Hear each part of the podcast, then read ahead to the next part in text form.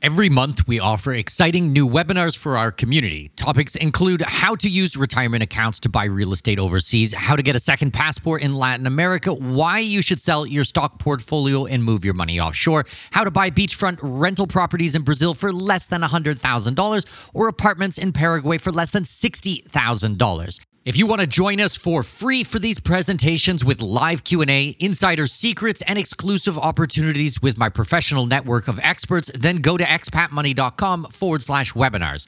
That's expatmoney.com forward slash webinars to register for free upcoming presentations. expatmoney.com forward slash webinars. We all dream of seeing the world, but the realities of living somewhere outside your place of birth can be daunting to say the least. Welcome to the Expat Money Show, helping you make the most out of your overseas career through conversations with successful expats on investing, entrepreneurship, self improvement, and continual education, all while sharpening your financial acumen. Now, please welcome your host with over 20 years of overseas experience, Mikkel Thorup. Welcome, welcome, welcome. My name is Mikkel Thorup, and this is the Expat Money Show. Today's guest is an organic farmer, investor, and host of the Parallel Systems broadcast. Having spent most of his adult life in Britain while working as a counselor and competing as an endurance athlete, he and his wife immigrated to Poland to focus on living a more self sufficient and decentralized life. Please welcome to the show, Parallel Mike. Mike, how are you? Very good. Nice to speak with you, Mikkel. Thank you for the invite onto the show pleasure is all mine. Very happy to have you here. Why don't you take a minute and kind of walk us through your background? I want to understand, you know, the big move to Poland and kind of where this came about and all of your interest in decentralized and self-sustaining living. Yeah, so I guess my story was pretty much average. You know, I went to university, graduated in my career, went into the career that I hoped to be in and did that for about a decade. Uh, I was also an endurance athlete throughout that time, so I went part time in my career to pursue professional sports. I was a ultra runner, was very good at that. Unfortunately, I got injured, so I went back to my career and realized the kind of midway through that next, let's say, four or five years, that the world was taking some very strange turns. That the future was probably not going to be as bright as the past. And it was going to be very important to have some self sufficiency, some wealth stored away. So I decided to take myself from being an athlete, somebody that was putting in 40 hours a week training to somebody that was putting 40 hours a week uh, learning how to invest and learning the markets and different cycles. Decided to transition because, of course, I couldn't do my sport anymore. So I spent the next, say, seven or eight years doing that, was successful, and then kind of set up our plan along the way with my wife to how are we going to create that self sufficiency? What do we want to do? What does the future look like? And that was organic farming, having our own plot of land, our own animals, our own well, self sufficiency. My wife's Polish, so we decided to do that in her home country rather than my country, which was Great Britain. We'd kind of got tired of the the way it was going over there wasn't looking great, so that's what we did, and that's what we've been doing the last few years. I'm sat here on my farm now. We've just been working in the gardens, and now I'm talking to you. Amazing. So I have not been following Poland over the last couple of years. How were they during the times of lockdown and COVID and all of this insanity? You know, I moved during that time. Funnily enough, we got, you know, we got our timing just wrong. We knew something was coming, let's say 2019. We knew it was very close. We knew that there was a big event on the horizon. We didn't know what it was. So we started to make our preparations to move. And I was actually meant to be coming to look at a farm the week that they locked everyone down in Great Britain for the first time, or whatever they called it. So that was when I was meant to be here. So we was like, wow, we just missed it. It's happened. You know, what we expected to come uh, was here. But we did get here kind of later that year. I'd say it was towards the back end of summer. And it was pretty much like everywhere else. Everywhere was locked down. The rules were ridiculous. They were asking people to wear masks outside for a period. Of course, you know, I didn't follow any of the rules, never took a single test the entire period the borders were closed for a time. I crossed the borders many times. We went traveling around Europe. Just disregarded it all and never got stopped by a police officer, never got a fine, never got anything. So was it being enforced? I don't know. I've heard stories that it was, but as far as we were concerned, we continued as normally as we could, but it was very strange. Everywhere was closed. Uh, restaurants were getting police. Well, there was a local restaurant actually, and he opened during the lockdowns. He refused to do it, and you could go in there, eat a meal, sign a contract where he employed you for an hour, You ate the meal, then you could give a donation. Then the donation was just so happened to be the price of the meal. In fact, I was tipping him about three or four times to support him for what he was doing. But he did get raided by the police a few times. So they were policing businesses. I do know that. But as an individual, I never got policed. well, it's very interesting because on paper, the entire world was locked down and everyone was doing what they were supposed to do. And if you look at it, any of the statistics or anything like that, but talking to different people around the world, the situation on the ground was often very different. Might be the like officially these were the rules, but was it enforced as you had mentioned? And were people actually following along? I mean, in a lot of places, that's it was very different things, especially in kind of Eastern Europe region and some of the going into the Asian countries along the borders there. I've heard a lot of stories of people saying, no, no one's been taking the vaccine or official numbers is that everybody is vaccinated. Everybody went through all of this stuff, but the real life numbers are drastically less. Well, the official numbers in Poland are some of the lowest in Europe. They was talking officially of about 50%. So you can knock at least 10, 15% off that.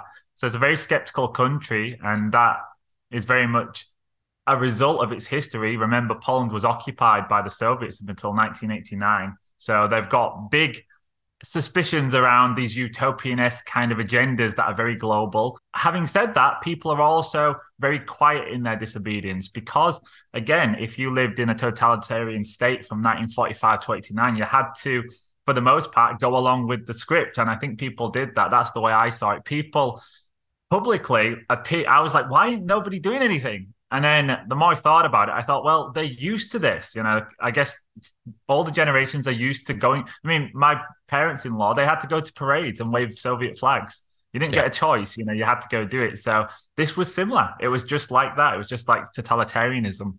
But once you got into people's houses, once you got behind the front door, then everyone was we was having big family meals, everyone was acting like normal. So I think that's just part of it. And you know, I would have liked to have seen more public pushback. When I went out without a mask, generally I could walk for a couple of hours and not see a single person without a mask. And if you did see one, it was like, wow, somebody's, you know, not doing this stupidity. However, it's up to each person to make their own decisions on that one. And I think ultimately, if you look at the vaccine rate, that tells you the story of it. Yeah, exactly. Well, it's always interesting as an expat and as a foreigner living in a different country. And then it's like, well, what are you going to participate in? I mean, you may or may not have a very strong legal standing for being in the country. And then do you want to jeopardize that by protesting and things like that? I don't think that a lot of these protests, I'm not sure how well a lot of them work. I've seen the ones that have been going on in lots of places in Europe, and I'm not sure. Like, I, I fully support them. I think it's great what they're doing. I'm not sure that the powers that be give a damn though i mean i think that we can protest all day long and i don't think that's going to change their mind I, I truly believe that they're evil and sick and i don't think they have any heart or care whatsoever I mean, protesting is a funny one for me. I've never been a protester as such. I was when, I mean, when I was younger, Mikkel, I was actually a leftist. I mean, uh, you don't go into psychotherapy and counseling unless you're a leftist. I mean, there isn't really any right wing sure. people that are going into those things. And I used to go to protests. I mean, I was all the way left. I was a vegan when I was in my like 19, 20. And I used to go to animal rights protests and all of that. However, the more I matured, the more I became disillusioned with these mass movements and protests in general. I certainly support people that go to protest. However, and I did go to one myself just because I thought I have to go and just check it out and just to be there, you know, to show my face. But Uh, yeah, I, I think the problem with the protest for me personally as an individual is it's almost like you're crying out for the system to change things. That generally seems to be the vibe. Now, it's not for everyone. Some people go just to oppose the system. But for me personally, I don't think the change comes from within the system. I think the system has to break. I think we're on the way to a catastrophic collapse. And everything that's happening is about trying to steer the direction where we go after that. They're trying, because there's going to be this vacuum of power once this thing comes down, and they're trying to quickly fill that with this new system, whatever that's going to be. We have some insights and we can talk about that if you want. But at the end of the day, there's going to be the vacuum, and that means everyone's got a chance to express themselves in new ways, take us to a new destiny. And I guess with these protests, I'm all for protesting, but I think we also need to understand that this system's not going to change. And the way we change it is more like I would say the truckers protest that we saw in Canada. Now, now that's the real protest because you're actually doing something. You know, it's not just showing your face; it's saying, "No, we control these roads, we control the infrastructure. You need us," and I think that's the effective way to protest. Yeah, very well said. Very well said. Because I have seen activists throughout my life as a libertarian and trying to change the system from within. And people who have dedicated their lives for 10, 20, 30 years to this, and they've gotten nowhere. And I'm just thinking, this is not the path forwards. This is just, you can't play their games. It is completely rigged. And I think you're disillusioned if you think that you're going to change the system from the inside. I think that the name of the game is is leave. I truly believe it's leave and and go somewhere else and build something of your own and as far away as possible and in a place that doesn't have the force and control that a big country like the UK or the states or Canada or you know with these massively authoritarian type of governments and the power and the resources to make it happen. I often say on this program I want my governments to be impotent. I want a an impotent government. I want a government that just can't get it up, they can't get it straight, and they can't fuck you with it. And it's like that is the path forward. Go to somewhere where it's completely they can't get their stuff together and then from there build your life, build your own communities, enjoy your life, spend time with like-minded people and as you had said earlier in growing your own food, being less reliant on a lot of the systems that are already in place. Build your own systems. Yeah, I think that's how you do it. You just subvert their systems at every opportunity. And remember, a lot of the things that they claim to desire, for example, they say, right, we want a greener future. And it's like, really? You want a greener future? Okay, well, I'm going to take all my energy off grid. You're not going to be able to touch it. You know, if you bring down the grid, if it switches off, you have no control over that. And then they say, you know, we oh, we want people to be healthy and to be eating good food, and we want to make sure there's enough food. Oh, fantastic! I'll grow some gardens. I don't need to use your food. Don't need your fake meat. Don't need any of that stuff. And no matter which way they spin it, there is a way that you can take back control over it and you can play along with the game. You can say, okay, fantastic, I'm doing everything you wanted me to do. But if you notice, Mikhail, they're not telling people to plant gardens, they're not planting more community fruit gardens. If around where we live, that still happens. So if you go to the local school, the kids are planting fruit trees every year. And then the next generation of kids that go to that school eat the fruit from the previous generations. It's free food. And I was driving recently and there was a community fruit garden full of fruit trees. So that's still happening here, which is one of the reasons why I love Poland. But uh, most of the world, it's not happening. And we know that it's about control. So I think the way you subvert it is you don't have to go and burn down buildings. You just actually start to build something decentralized for yourself. And then, really important, you find other people that are doing the same. You spread the message. I mean, I'm not somebody who's for just running away from it because no matter where you go, it's going to find you. This is a global thing every country is going to be involved. Yes, there's going to be pockets of freedom where you have maybe an extra 20, 30 years just because the infrastructure is not there, the governments are too corrupt, the mafia are in control.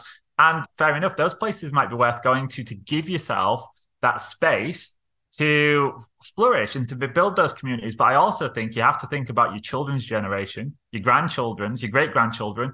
If we allow this to go to its full full expression, which I don't think it will, anyways, I think it'll collapse. But if we don't push back, then of course it could very well be that this is the last generation that sees any real freedom where you can move around and you can make those decisions. So, you know, I say find yourself higher ground to fight from. That's the best thing you can do. And that involves decentralizing. No, absolutely agree with you. I also think it's very funny when I have a lot of my American clients who are like, we're going to move to Florida for more freedom. I'm like, okay, Florida is a great state inside the United States, but you still have the federal government. And the federal government is as dirty and as corrupt and as evil as any. So we can move to a different place and it is important to do so, but we still have to look at the overall structures. So I think that a lot of countries that are not as developed, I think will give us that 20 years, 30 years to get all of the systems in place. Because right now it's a mad scramble. It's just unbelievable how many people are leaving. We're trying to get them set up in good places, but it does take time to build all of these parallel societies and, and the infrastructure. And it takes a certain responsibility for people to learn the skills and understand these things. But there's this mental block for a lot of people, I think, who don't want to come to terms with what is happening in the world. And and and I feel bad for some people because I think it is very apparent what's happening. I don't spend all my day going down the rabbit hole and researching about all of the bad things. I spend all of my time trying to find the solutions. But it doesn't take too much reading research or, or looking to understand that there's some dark days ahead of us. Yeah, I think so for sure. I mean, if you look at the financial system, purely isolate that from the rest of it, then okay, that's going to collapse. You know, there's no way out of the debt spiral that we're in. Global debt has to be done away with at some point. And there's only two ways you do that. You just either have a debt collapse or a hyperinflation, and then a debt collapse, and they're going to go for the hyperinflation. We was predicting the inflation rate going up two, three years ago. Once COVID hit, I said, right, they're monetizing the debt. They're pushing this money into an economy that's slowing down whilst we've got supply chains broken or at least ceased for, for supposedly for COVID measures. And of course, you, you know that inflation is going to come, and they had to push more money into the system because in 2019 it was starting to fall apart, and now it's falling. That money, all of that money that they printed in the US, for example, they increased the money supply by what 40 percent, and then just two years later we're going into a recession. You know that's how long it buys them, increasing the monetary supply by a couple of trillion and it gives them you know the debt ceiling got raised when i think the debt ceiling got raised last time it was in december 2021 and literally now they're talking about raising it again. You know that extra 2 trillion's just gone. That's what it is now. It's just pumping the system full of money. So even if you just look at it from a purely financial point of view this can't go on and it has to end. And that means we're going to be having a reckoning. Now if you look at things out from like say a 10,000 foot view, you've also got Thucydides trap, you've got China rising, you've got global conflict, you've got the US trying to hang on, fighting tooth and nail for its hegemony, which it's not going to keep, but it's going to do like the British did and just go to war to try and keep it. So all of these things are just coalescing, and now you've got this future ahead of you, and you're like, oh my god, like how, how am I going to live through this? Well, we're going to live through it. So you know, you better start taking precautions, getting prepared and I think once you do that, you can also then just take a step back and say, well, I've done what I can and let the chips fall where they may because that's life. We get to live through these crazy times. And if you can maneuver yourself and you can foresee things, you know, if you're good at spotting the future a little bit and getting your timing there or thereabouts, you can say, right, where I am today, it's not looking so good now. So, you know, I'm going to go somewhere else. And I, I think you need to see the future as um, uncertain and accept that, embrace it, and be willing to get ready to move if you have to. I mean, I've got a war on the border of this country.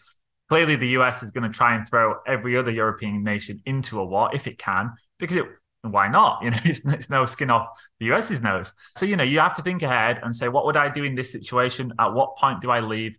That could happen in South America. Looks fantastic down there now. But if you go back to World War II, people were fleeing Europe to the Pacific Islands, perhaps thinking, fantastic, I'll go on a beach, it'll all be great. And then you got bombed to hell. So I think just always looking to the future. It's never been more important, it's never been more dangerous time in history, really. But we've also still got a lot of freedom and a lot of options, particularly if you've done just a little bit of preparation the past few years and got yourself financially secure enough. Yeah, definitely.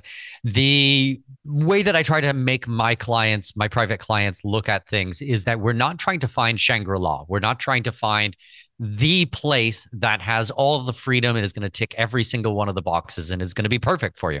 Because to be honest with you, it doesn't exist. I mean, it's just not out there. What we're trying to do is, as you had said, see the future, make some changes, try to get as prepared as we can. And then the way that I look at it is to look at the situation and then go, okay, well, what if I am wrong? What if I am wrong about the country that we picked or the jurisdiction or the area? I want to have some contrarian type of plays in there as well as plan Bs and plan Cs. Now, plan B and plan C doesn't have to be as strong as our new plan A, but I do think it's important to diversify through a couple of different regions. And the regions have to be very different. They can't just be more of the same because that's not really going to help you through all of these things. So I spend a lot of my time trying to think about what if I'm wrong about this? What if I'm wrong about that? What can we do to still protect and, and hedge against the downside? Yeah, and you know, it's not so easy moving to a new place. And it's not during hard times, if you're a stranger, uh, you're not a native, that in itself is a huge, huge risk. You know, if you go to a country and you're a gringo, people know that.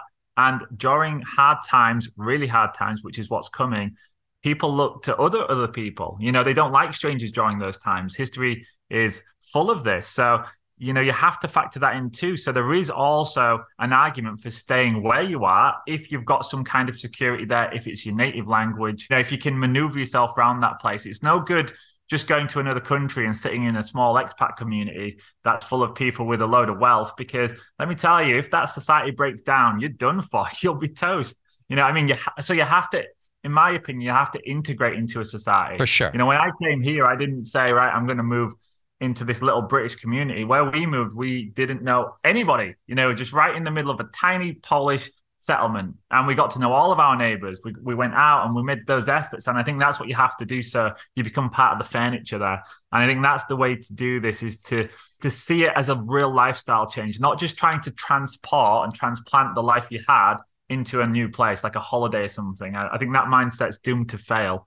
Uh, it has to be really a, a kind of shift in your expectations and maybe in your lifestyle. You know this this should be something like no i'm going to make changes too. It's not just about changing the, the location. Me as an individual will change with that and learn the local customs you know fit in. When in rome do as the romans do. For sure. I had dinner with a private client last night and we were talking about the different areas in panama city where i am and he said oh do you live in the expat area i'm like Oh, I live in the middle of an area with all Panamanians. I'm the only foreigner here. And I learned Spanish and my family learned Spanish. And we have Panamanian friends and we go out for dinner with them on a regular basis. And we're just part of the community here. I think that you're right, that it it's not only a good survival mechanism, but it also shows a lot of respect for the community that you're moving into, is to learn the history, the language, the culture, all of these pieces of the puzzle. It's not about having a little Canada or a little US or a little Britain in an area and then trying to try mark that territory as yours. If you're going to be an expat, and and that's what this program is about, is about freedom and and living overseas, you need to become a part of that community. That's why I don't describe myself as a digital nomad, although I do travel and I work from a computer and I have an online business. I don't describe myself as a digital nomad because digital nomad for me is somebody who has a very short term view on these types of things. I've lived overseas in many different countries, and as much as I can, I want to understand the people there and their culture. It's not about having their culture fit me, it's about having me fit theirs. No, I think you put it perfectly, Mikhail. That's exactly how I saw it. I mean, I came to Poland because I love the country, I love the culture, I love the history, I like the people here. Everything about this country appeals to me. And you know, I would stay here for the rest of my life, no problem. You know, I'd be very happy here, just living my simple life in an agricultural community. That's absolutely exactly what I wanted. The only problem is we've got these crazy people who keep messing the fucking things up for us, and you know that's that's the reality. So you've got to face the facts on that one that things can change quickly. And you know, I saw this from the other side of the table as well because I was in the UK where we took a lot of immigration and I saw entire communities. I mean, there's certain cities in the UK where it's dangerous. If you're a native English person, you're probably not going to want to go there. You know, and there's entire areas of the city that I grew up in that are ghettos, and I've walked down those streets, and you don't hear any English. Nobody. I mean, they people have come in and created these little separate communities and you can't go there and if you do it's pretty damn dangerous so when i came to poland that's the last thing i would have wanted to do you should you know to move to a major city like krakow or warszawa and then spend my time there in these. And I know people that have done this and they don't speak a word of Polish. And yeah, that wasn't for me because I because I think that's extremely disrespectful. And I think what makes a country a country, what makes it, you know, gives it the character and the flavor is having all of these cultures and traditions preserved.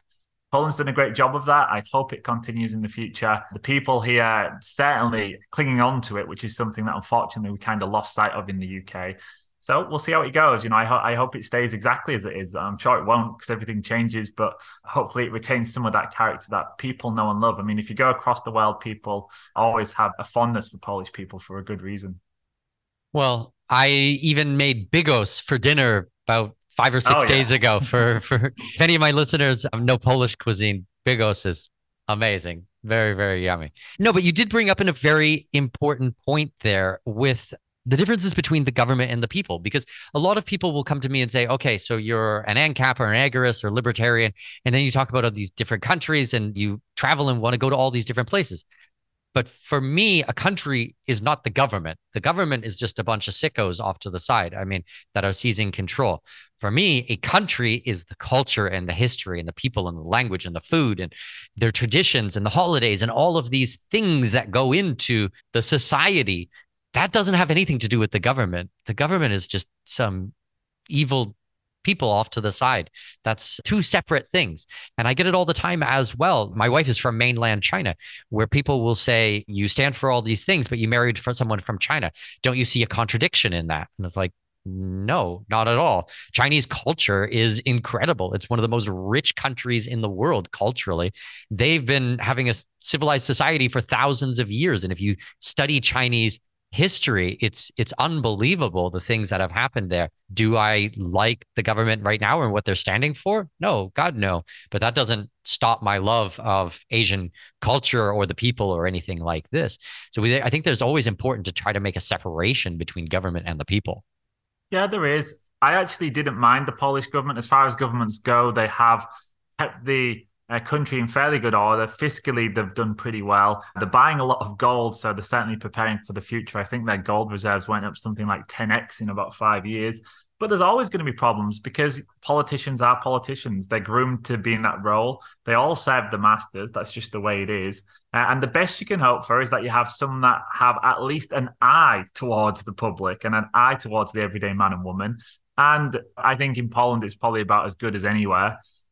However, yeah, in the future things can change. Look what happened in Brazil recently. If you was living in Brazil and you was like fantastic Bolsonaro, we love this guy, he's doing great. Well, now you've got Lula you know what I mean? WEF, henchmen, straight in. And the whole flavor of the country just changes overnight. And like you said, does that mean that you're just going to flee? Well, maybe. But, you know, if you're a Brazilian, maybe not. You know what I mean? You can't just live like that because we're never going to get the politicians we want. We're always going to get stooges put in.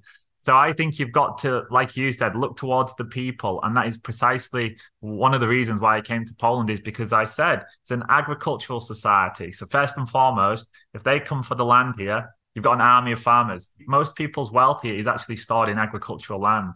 Farmers have kept on to their land. It has been attacked over the past 20 years, but everyone where I live has some land. So if you come and say, right, we're taking back the land for the WEF agenda, well, you've got an army there. Tractors are rolling into Varshavia. You know what I mean? So you can think more like that as well. What's the community like? And how are they going to react to these things in the future? Are you going to have people stood beside you?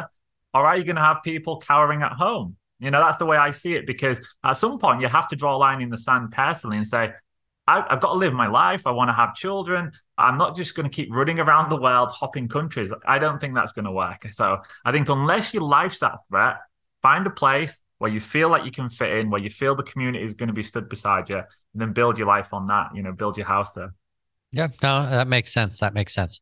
Okay, I want to shift gears a little bit. Let's talk about some of the practical things, the things that you've done in your life, or some of the things that you've been talking about in your work that really move the needle to ensure that people have these freedoms in our life. Because we've been talking kind of at a high level right up until now. But let's dig into some of the nitty gritty things. Like maybe we can start with some of the financial things.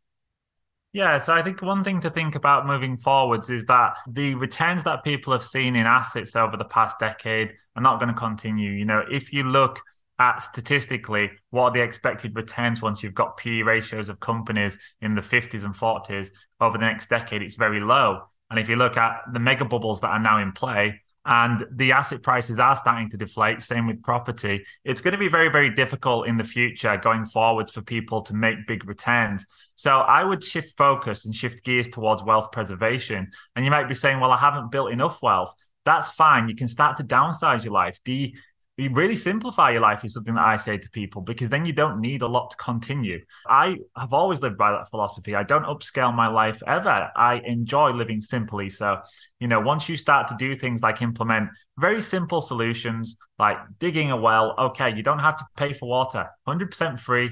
It's not full of poisons, it's not full of fluoride. It's an outlay, but now you've got it. The same with the solar system. Yes, there's an outlay, but once you've got that, you don't have to worry if they say, there's going to be a cyber pandemic, the grid's going to go down, or any other nonsense that they come up with. You don't have to worry about energy bills tripling or quadrupling because they keep printing money. The same with a garden. Yes, it takes time. Yes, it takes a bit of passion. But you know what? It's fantastic for your health, your mental health. You're out there in nature. That food's going to be organic. It's not going to be full of pesticides. It's not going to be full of poisons. It's not going to be GMO. Again, it reduces the expenditure for you. So all of these things have these like kind of stacked benefits for you. You know, it's not just about health, it's not just about finances, it's about everything combined. And once you do all that, you start to say, yeah, this is pretty good. Life's really good. It's very simple. I really don't need much money anymore to live. And if I had to move country, I've done it once here. I could do it again anywhere. You know, you can take that philosophy and move it somewhere else. So I say start with the simple stuff. And if you can get yourself a bit of land, that's the start, you know, because once you've got space, you can implement these things. If you're stuck in a city, there's so many problems with that going forward. The food supply chain, for one, that's very fragile in the city. If it breaks down, you've got a couple of days before you've got people going crazy. So, you know, that's one thing to think about social unrest. That's very easy to trigger now. Everyone's got a phone. Everyone can be fed algorithm that gets them all hyped up and all excited. We saw this in 2020. We're seeing it ongoing. Again, do you want to be in a city during that? Probably not. You want to be in a small community where people just get out there. They're doing nice, simple work. Well, it's not simple, actually. It's very complex. But, you know, I'm talking about working with your hands in the fields. Nobody can come and mess with that. Nobody can come and take that away, not without a real fight. So I'd say think about it from that perspective, simplify your life. And financially, if you do have some money, then it's, yeah, it's very important to start protecting that. And I would say, just purely and simply, and we can go into this as much as you want, but real assets is the key right now because real assets are going to exist no matter what happens to this system. You might have a house, you might have a flat, you might have some farmland, you might have precious metals. All of those things are going to remain. Yes, they might take a haircut at some point, but everything's going to take a haircut. And the most overvalued things will take the biggest. And if you've still got some wealth at the end of that, well, you can buy them much cheaper than you could, say, five years ago.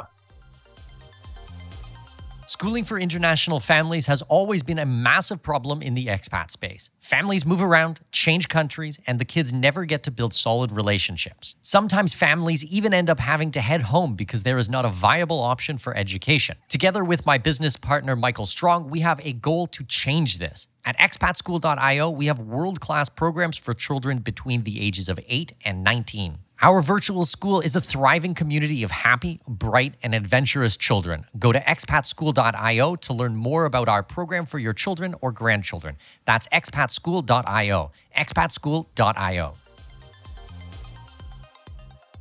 Well, I had Marc Faber on the podcast recently, and one of the biggest things that he Marc. was saying. I love Marc. He's one of the best. I watched that one on your show. Did you? Uh, he's amazing. He's so fantastic. Yeah, I've got I've had a chance to get to know him this year and had a few conversations with him. An incredibly intelligent man, and I think that he really does see the future. And what he was saying in the program is that even if your return on investment is zero going forwards, in relative terms, you're going to be way wealthier than anyone else because everyone else is going to lose 30 to 40 to 50% of everything that they own.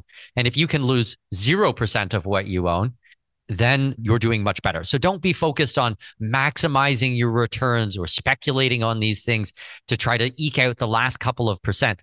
As you just said to us, Mike, it is all about wealth preservation. That's the name of the game right now. 100%. That's what it's about. And if you go back to 1929, when stocks fell up until I think it was around 1933, you lost 85%. Now, if you had your money, let's say, in gold, and even if gold had gone down 20%, well, you're managing to buy those assets at a 65% discount. So it's all relative. All prices are relative.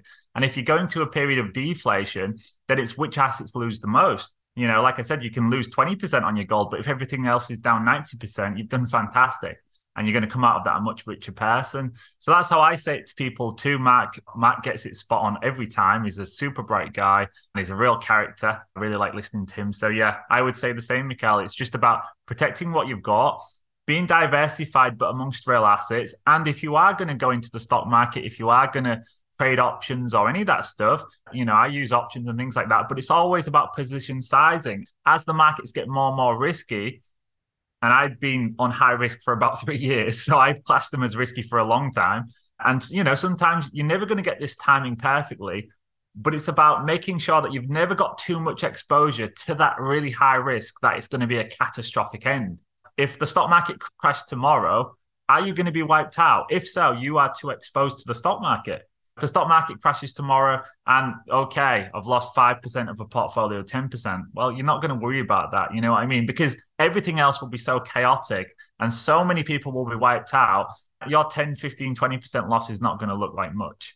So it's all about position sizing. And I still think there's a, so much opportunity out there for people. We might be going into these crazy times and all of these things are happening, but there's so much opportunity out there. There's still lots of money out there. If you've got something that you can provide, some skills, some talent, or if it's in the markets even if you just start to take a bit of time to educate yourself you know there's commodity stocks out there. If you look at like the biggest nickel miner on planet earth Vale biggest nickel and iron miner on planet earth it's got a p ratio of about four. If you look back at any value investing book they'll tell you four is undervalued.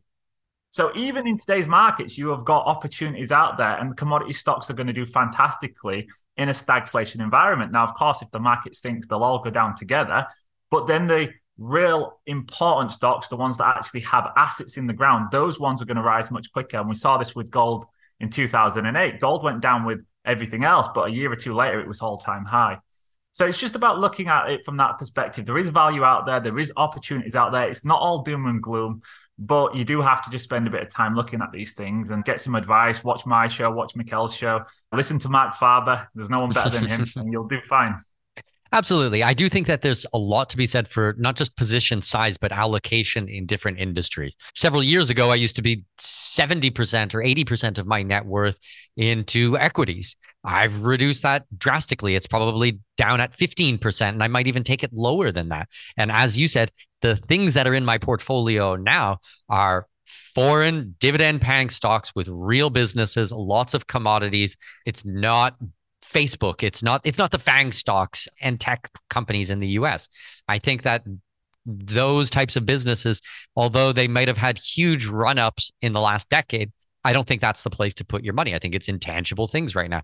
But a lot of the money that I'm moving into is real estate, agricultural land, timber, real stuff that you own that you've got the title deed for and the strongest laws possible, structuring it correctly, and then sitting and relaxing and waiting, watch the world burn. And as everybody else loses everything, you just want to be in a good, stable position. If you can make a little bit of rental income or income on the agricultural land, then fantastic. But it's not about maximizing everything. And in to your point about allocation size in a portfolio of stocks, yes, have small position size, but more of them. Don't go all in on one type of bet because if you're wrong on that, you don't want something that's going to devastate your portfolio. Yeah, that's it. It's just about risk management. It's always about risk management. And risk management has kind of gone out the window the past decade. People have become seduced by really high returns. You know, some people think it's normal to get a thousand percent return in a year because they've done that with crypto for a year or two. Of course, then they get a 1000% loss. But that's just the way it works. You know, these people come and go in the markets. It happens all the time. Most people are very happy during the good times, but as Warren Buffett said, it's once the tide goes out, you learn who's not wearing their swimwear. And that's what happens. You know, once you get to bad times, all these people that were getting huge returns, they disappear and they lose it all. And I'm not somebody who's ever been looking for fantastic high returns. I look for consistently good returns. And in the bad times, I look to outperform. So that's when I actually specialize. It's the bad times. Uh, and that's a that's definitely been the case the last few years. And I have had some years where my equities portfolios are up 50%, 60%, but that's not from speculating. That's literally just in commodity producers' value stocks. So I say to people, there are opportunities out there. I just think you have to be a contrarian and go against the consensus, go against the crowd, and this isn't being a contrarian for contrarian's sake, but it is saying that the mass of people generally get it wrong. You know, throughout history, they generally get it wrong. Right now, people are still hoping that there's going to be another leg to this bull market, and maybe they'll get that. You know, if they pump the system full of money again, yes, there will be a pump, but I always say you're picking up pennies in front of the steamroller right now because once this comes down, it's going to come down so fast and quick. They're going to halt the markets. You might not be able to even get your money out of the system. So just don't go, like we said before, don't go too far into this one. And maybe the good times are over now, and you've got to see it that way. Well, so that's another interesting point is capital controls. I, I, definitely see that there will be capital controls in different countries in the world coming up. And I think that we really need to be focused on diversifying things now because when it does happen, it's going to happen really fast. I just a, a quick anecdote. So I'm Canadian citizen. I help a lot of Canadians leave Canada and I work with a very small boutique Canadian tax law firm. And I was talking with the lawyer not not a couple weeks ago, a couple months ago, And he was saying that last year in 2022, they had over a billion dollars of capital flight of Canadians that were leaving in their small couple person law firm. They were helping over a billion dollars leave the country. And you think how many law firms are helping people? How many people are fleeing a place like Canada right now and taking all of that capital with them and redeploying it in other countries? And then when you add to that that that these are the most productive members of society. These are the business owners. These are the professionals. These are the doctors and the dentists and the people who have built up this. It's not just the capital flight. It's the human flight. It's the intellectual flight from these countries as well. At what point will the government go enough is enough. We're not going to be able to run things if these people keep leaving. And they're going to vilify everyone and they're going to close the doors. They're going to close the doors they're going to close the windows and they're not going to let anybody out and they're not going to let any of the money out. So it's like you, we have a window right now to go through these things and to at least get a portion of our wealth in another country and, and set things up because when it happens, it's going to happen fast. Yeah, and they've got the controls in place now. What happened in 2020 and 2021, that was really just a run through for what's going to happen next time. And next time, it might just go on for a long time, it might go on for years because they've got all of the condition, they've got conditioning into everyone now to just accept it. And all of the people at the airports, they know what to do. We're closing down the airport. All the ports close. You can't leave. You can't come and go. That's already happened. The precedent is set. So that could happen tomorrow. And that is a form of capital controls. And, you know, if you go back throughout history, this has happened. You know, this isn't nothing new. In 1966, they confiscated gold in the UK. So they said, right, you're only allowed to hold, I think it was four sovereigns or something like this. Then they did capital controls. so you couldn't exchange more than a hundred pound into foreign currency if you wanted to go abroad. So you know this is trying to keep capital in a country, and that's what's going to happen in the future. I think we're going to see that very soon. I think we'll see it in Europe, especially. And again, you need to prepare for that. You need to think, right, how am I going to deal with that? You know, what options are available to me and diversify strategies in that one specific area so you're not stuck because if you can't get your money out of a country, you know, you can't go anywhere. You are stuck in that country.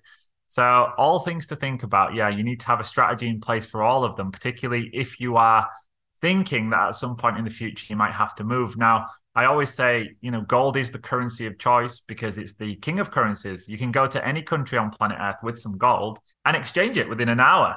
And just as an anecdote, I was in a European country. I was in the Czech Republic not so long ago, and I had a pocket full of sterling. So I had loads of notes from sterling that I hadn't got exchanged.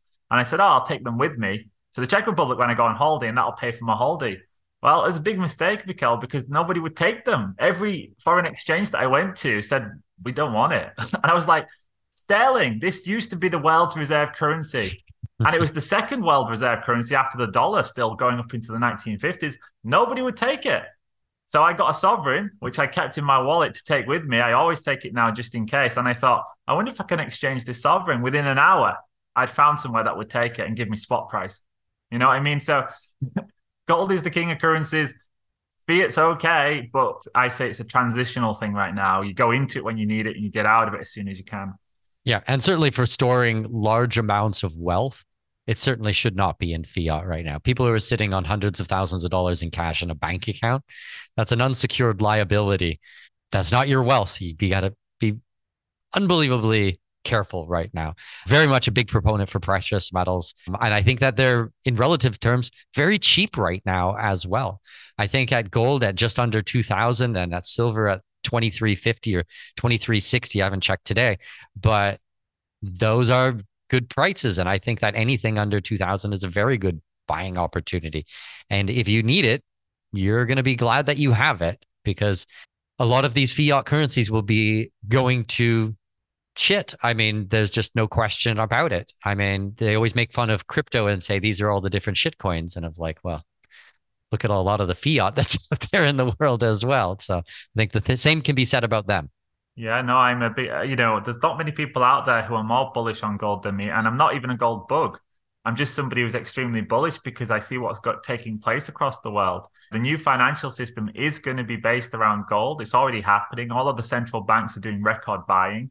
They're all setting up for the collapse of the next system. And if you look at what the central banks themselves are saying, And the Polish central banker, Adam Glapiński, he's pretty outspoken. He always puts his foot in his mouth. And he actually said, I think it was in 2018, they asked him, why is Poland buying so much gold? You just, you know, you, you've tripled your reserves, you're going up tenfold. What are you doing? And he said, well, the reason we buy gold is because it's a option in the future on the system failing. And maybe at some point the system's lights go out. Now, I've never heard a central banker speak like this, but that's what he said. He said maybe there's a global cyber attack and the system goes down. So it was pretty radical maybe five or six years ago to be buying so much gold. But since then, every central bank now is buying lots of gold. So they know something's coming. China, record gold reserves. We don't know how much. Some people say 30,000 tons. Russia, all of the gold that it mines there, it's being put in its own bank account. So they all know something's coming, Mikkel. I'm not a genius or an expert, but I can spot a trend when I see one. And nobody wants the dollar. Nobody's taking the British pound. So they're getting rid of fiat, going to gold. I think the writing's on the wall for this one. And at some point, all of these assets that have been pumped into mega bubbles, they're going to have to be revalued against something. And I predict that's going to be gold. And gold's either going to have to come up really it's going to have to be revalued at a much higher level to account for the prices of these assets. All those assets are going to have to come down against gold, and I think it's probably going to be both at the same time. So you'll see um, a huge. It'll be like an overnight thing. It'll be like boom, the gold price has been revalued, the systems come down. And you know maybe they try and confiscate it or something like that. But I've written about this myself in the 1933 confiscation in the U.S these are voluntary confiscations. You know, you have to take your gold. So, you know, you can prepare for those things as well. I wrote a guide on that actually for my Patreons. But yeah, if you're interested in that stuff, you can check out my channel on my Patreon page. But these are just things to think about. And it's these are the thought exercises you have to go through right now. You know, you have to go through each one. And I think we've gone through a lot just in this show of all the different things that could happen. And what you always do is you eventually get to an end point where you say, right, there's nothing else I can add to that. I've thought it through as much as I can. I've done as much as I can with what I've got now, and then you relax and you just get on with life. That's the way. I, that's the way I do it. Definitely, definitely. I got two young kids at home, so I don't want to spend my entire day just going down the rabbit hole on every t- single thing. I think, like you said, you know, get the things set up, get them set up now, think it through, gameplay it out, see where you might have holes in it, and then go and enjoy your life because we got so much like a certain amount of time on planet Earth. And if we waste it all just researching, researching, researching, and, and trying to figure out what they're going to do next, I mean, that's time that you lose from your life and you'll never get that back. There's no possibility of that. So, yes, prepare yourself, but then, yes, enjoy yourself and take care of your family and spend time with the people that you want to be with and drink some nice red wine and eat a good steak and have fun for sure. Yeah, and you know, give back. You know, that's the that's the one thing I'd add to that is give back to others. We all go through hardships. I've had plenty in my life, but there's a lot of people that out there right now that are losing hope fast. And I think that's the one thing we can never do is lose hope. There is always hope. There's always hope. Times will be better. And you know, if you're feeling comfortable, if you've done all right, whatever it is, you know, if you're mentally sound and everyone else is losing their minds, then reach a hand out, do a bit of work for other people, be charitable, be kind, be generous, because everyone's struggling with what's going on. And some of us are more prepared and more psychologically prepared for it mentally, I guess, for it than others. So that's the one thing I would add. Yeah, just, you know, and that helps build the community too, build bonds. I'm making friends across the world right now because of what's happened in 2020. That that was not happening before. Now I've got contacts everywhere. I've got contacts in Russia, I've got contacts in Australia, Canada, Mexico. I've got people offering me places to stay in Canada. They're saying, right, we've got an end of the world location here. There's 10,000, I don't know, it's got hundreds of thousands of uh, acres over there. And they're like, come across and live there. You know, this is crazy times to be alive where you've got these kind of connections being made. And I think that energy is growing and it's going to get bigger and bigger the more this the more they turn the screw, the more people are going to say, I've had enough. And I'm joining you guys because you guys look a lot happier. You know, your lives are actually going pretty well despite this. So, you know, there's a lot to be optimistic about too. Well, I like that about you very much because I am also very much an optimistic person. I I'm a very upbeat person, very energetic, very happy to be alive and grateful and and feel very blessed to be alive. I know that there are dark times, but it's important to enjoy ourselves as well. So I like that of you very, very much. And I think that you're 100% right. We need to enjoy ourselves. And this is an opportunity to connect with more people and make a positive impact And earlier on in our conversation, you said that you believe that this global agenda will fail. And I agree with you. I don't think in the end, in the long run, that this is the end. I think that there is enough people that are waking up. And I think that the whatever it is, the technocrats or the WEF or whomever uh, is doing all of these things, I think they've moved too fast and too far. And I think that there will be a reckoning. I think it'll come back around. Yeah, it's too extreme what's going on now. And there is such a thing as natural law. I believe in a creator. I don't believe this is here by accident. Everything is so perfectly, and everything here is perfect. It runs like a clock because it was designed for us to thrive, but we were also given free will. God gave us free will, and that means we can choose. We can choose to work within nature's cycles, and therefore we get to enjoy the abundance that's here. We get to live really great lives whilst we're here, or we can go against nature's cycles, and therefore nature's going to say, right, at some point there will be a reckoning. So I don't even think it matters whether human beings at some point all rise up because nature will correct. You know, you can't go against nature's cycles for long. And if you look back at any spiritual text, they all tell us you have to work within those cycles or you're going to get a great flood. You know, that's what's going to happen. So I just say, right, start building your ark now because if they keep pushing as they are, and the, some of the things they're doing now, Mikkel, it's crazy. You know, this geoengineering, 5G, complete disregard for the potential consequences of these things and the pollution that they've done on this planet. And I'm not somebody who's climate change agenda mad. But what I am saying is they have done an awful lot of damage here. That is a fact. It's pollution that's the problem. And all of those things have to be accounted for. There's always an equal reaction to what they've done. So I say nature will correct at some point, anyways. And the people who have the most hubris now, well, they will be humbled the most once this happens. So sit back, let it happen. Of course, protect yourself and your family, but also, you know, make no mistake that they are not gods. And there is a God, and this system is set to self correct at some point as well. So I anticipate that'll happen in the next 20, 30 years, long before they get to this. You know, utopia or dystopia as we see it that they mm-hmm, are mm-hmm. trying to build. Brilliant. Mike, amazing conversation. I really appreciate your time. If my listeners can find out more about your work, your program, your writing, where can we send them? Yeah, so you can find me on YouTube at the Parallel Systems broadcast. I kind of devote my YouTube channel to finance, and I also do some live streams on there where we talk about getting prepared psychologically and practically. I've also got a podcast called the Parallel Mike Podcast. That's where I do deep deep dives into all kinds of topics. So actually, just Tonight's episode goes live uh, in about an hour or so, and that's all about the solar cycles. So that's an interesting one. We talk about the solar cycles and how that influences everything from climate to the financial markets to human behavior. So yeah, I have quite a varied interest. take. I did theology as my degree and then went into finance later. So I kind of mixed the two at some point and yeah, that's what I'm doing. And I've also got a Patreon page. So that's where people can get my financial newsletter. It's an audio newsletter that comes out monthly. I also do monthly Zoom calls with my uh, patrons, and we have a private Telegram group where we're making connections too. So all of that's there if you want to check it out. Fantastic. Amazing. Thank you so much, Mike, and I'll talk to you soon. Thank you, Mikkel. Super exciting news. We just released our first in a series of expat guidebooks. These are in depth country guides on how to move to another country, and the first one released is Expat's Guide on Moving to Mexico. It took us over two years to compile all the research and write this book on Mexico, and coming in at 475 pages, you can really see how much work has gone into this. It's a complete guide on everything you need to know if you want to move to Mexico including where to live, immigration, taxes, lifestyle, buying property, how to get a driver's license, and a million other things you would never think you need the answers to. You can find the book directly on Amazon by searching for Expat's Guide on Moving to Mexico or go to expatguidebooks.com, which will take you to our online shop where you will find the book. Go to expatguidebooks.com. That's expatguidebooks.com. This episode may be over, but your journey to greatness continues by visiting our webpage and signing up for our newsletter.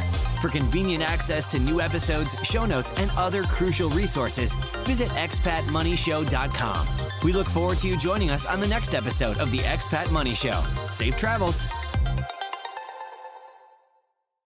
I have managed to secure exclusive rights to a block of villas in one of the hottest up and coming regions in my current home country, Panama. Join me Saturday, May 4th at 10 a.m. Central, 11 a.m. Eastern Time for our special presentation called Investors Workshop, capitalizing on the globally recognized resort brand coming to Panama. We will discuss how the tourism landscape in this region will change rapidly upon the public announcement of this project and how I have secured the rights for my clients to capitalize on this opportunity before anyone else. Thanks to my connections in the region, I have negotiated pricing that front runs everyone else. Think early, early bird pricing.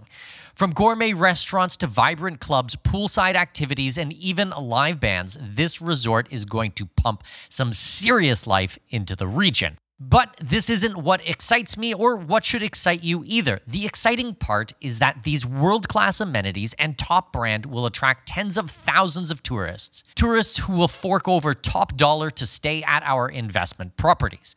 Register free at expatmoney.com forward slash webinars. That's expatmoney.com forward slash webinars to register for this free real estate workshop. See you on May 4th at 10 a.m. Central Time. That's 11 a.m. Eastern Time. Go to expatmoney.com forward slash webinar.